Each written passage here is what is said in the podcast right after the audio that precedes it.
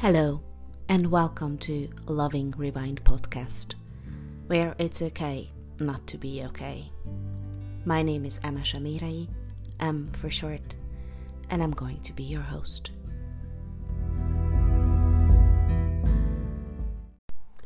The word Selah was used 74 times in the Hebrew Bible. Still, its etymology and precise meaning are unknown though various interpretations were given. The most common among these interpretations are pause, lift up, exalt. So I've found this uncomprehending characteristic perfectly matching to the purpose of this session because I'm no expert what's going on in your life, but God is. We can't see the answers on our own, but with God we would be able to see clearer. clearer.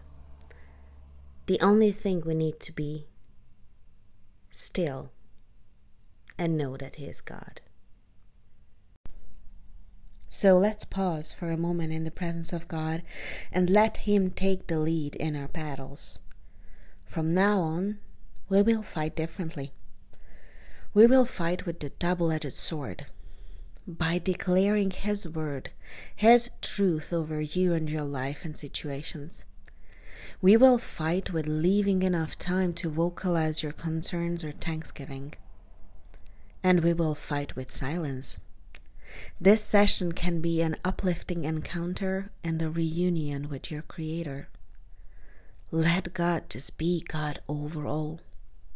In this guided devotion, you can concentrate on getting transformed by the renewing of your mind, by renewing your thoughts about how God sees you, about how He loves you, and about how important we all are in His perfect plan.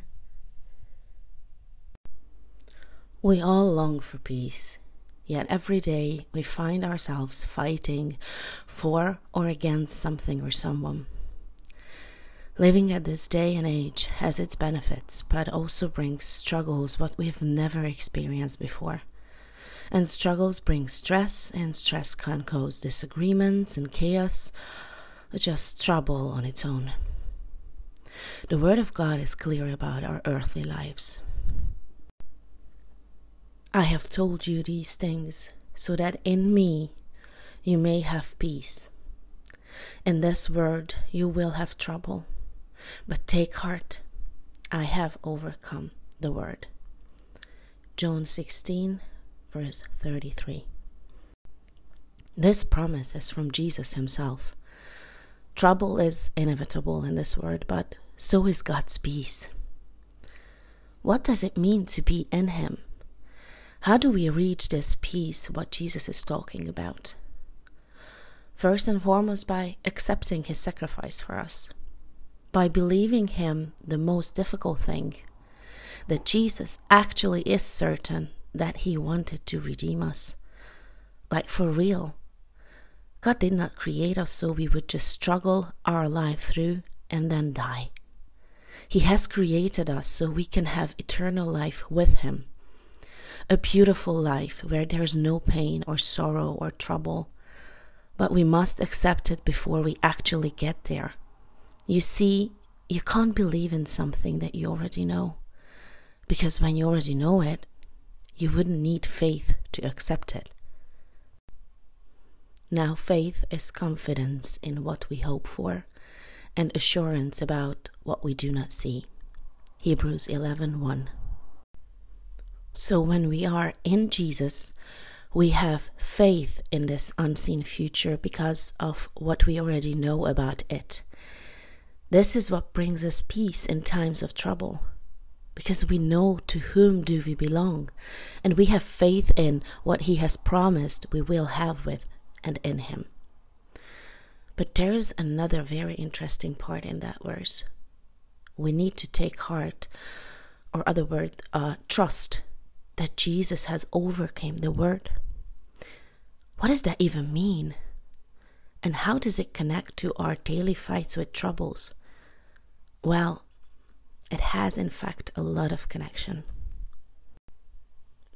We know that we are children of God and that the whole world is under the control of the evil one. 1 John 5:19. So when we face our troubles in the world, it's not because God has forgotten about us or because He is not able to protect us, but because the ruler of the world, Satan, has control of, uh, over his territory. He was given this control, but he was also very much strict in this. Because even though he thinks he has some kind of authority over mankind, he tends to forget that because of Jesus' sacrifice, he is defeated. He might have control over the word, but because we are the children of God through Jesus, we have authority and control over him. Be alert and of sober mind. Your enemy, the devil, prowls around like a roaring lion looking for someone to devour. 1 Peter 5 8. See, he is even trying to disguise himself as a lion, because the true lion, the lion of Judah, Jesus himself is almighty. And he always wanted the same authority or even bigger than God's. His prideful nature pushed him into this devastating position of having some kind of authority, but basically have nothing at all. He wanted all and he lost everything he had as one of the top angels of, uh, of the Lord. And he is furious about this. And he wants everyone to suffer just like he suffers because of his decision. So he attacks us. Finally, be strong in the Lord and in his mighty power. Put on the full armor of God so that you can take your stand against the devil's schemes. For our struggle is not against flesh and blood, but against the rulers, against the authorities, against the powers of this dark world, and against the spiritual forces of evil in the heavenly realms. Ephesians 6, verses 10 through 12. Let's address those rulers of this dark world with authority, like someone who has the full armor of God on them. Do you know now who you are battling with? What are you anxious about? Where is the root of that fear? What are your everyday fights about? Are you mad at the person who you are arguing with, or do you stop for a minute and address the real enemy in the room? The God of peace will soon crush Satan under your feet. The grace of our Lord Jesus be with you. Romans 16:20. The person who you are face to face with is loved by God just as you are. Yes, it is difficult to understand how can he love that person but lucky for us love isn't not an emotion it's a decision it has came out of god's grace and mercy god can love your neighbor not because they are worthy of it but because he decided to love all of us there wasn't any exception grace was for all of us Jesus' sacrifice was for all of us. So when you face hardships of any kind, first and foremost, remember whose you are. You are the chosen child of God. Then remind yourself of your status. You are defined by God's grace, loved because of His merciful decision, and redeemed by Jesus' atoning sacrifice. And also, remind Satan where he belongs. You have authority to do so because you, my fellow warrior, are already on the winner side. In your relationships with one another, have the same mindset as Christ Jesus, who, being in very nature God, did not consider equality with God something to be used to his own advantage. Rather, he made himself nothing by taking the very nature of a servant, being made in human likeness, and being found in appearance as a man, he humbled himself by becoming obedient to death, even death on a cross. Therefore, God exalted him to the highest place and gave him the name that is above every name, that at the name of Jesus, every knee should bow in heaven and on earth and under the earth, and every tongue acknowledge that Jesus Christ is Lord to the glory of God the Father. Philippians 2, verses 5 through 11.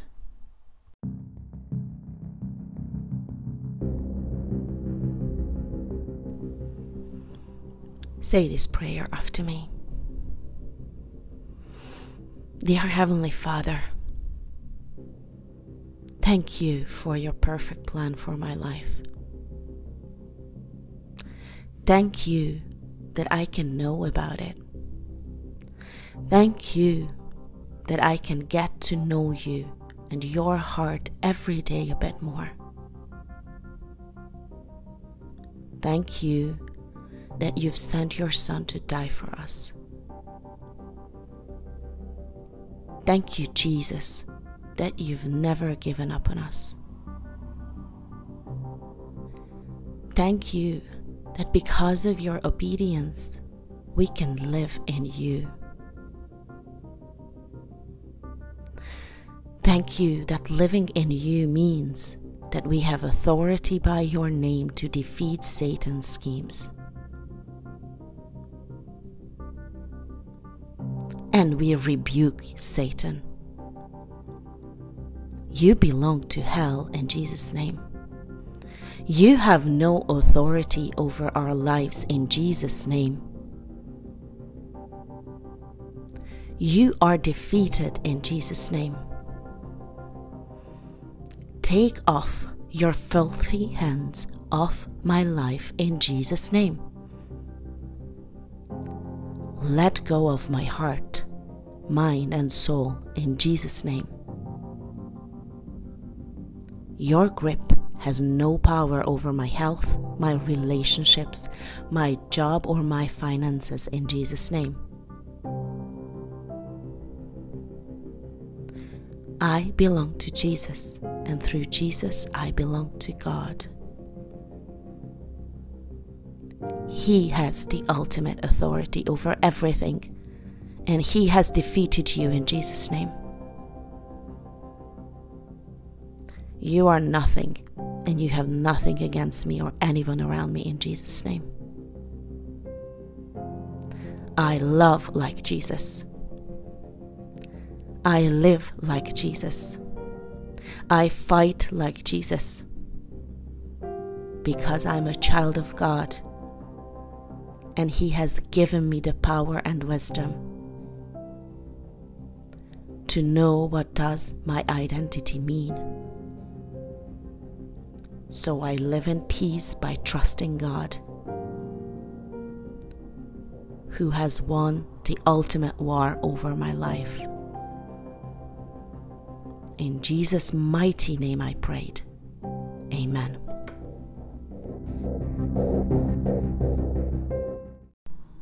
May this prayer be a go to when you feel that the everyday struggles or troubles are trying to take dominion in your mind and your heart.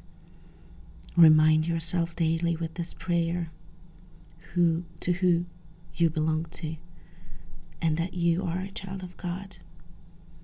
You can find the prayer in the show notes as well. Write it down. Say it out loud and remind yourself and Satan who is who in this daily fight of ours.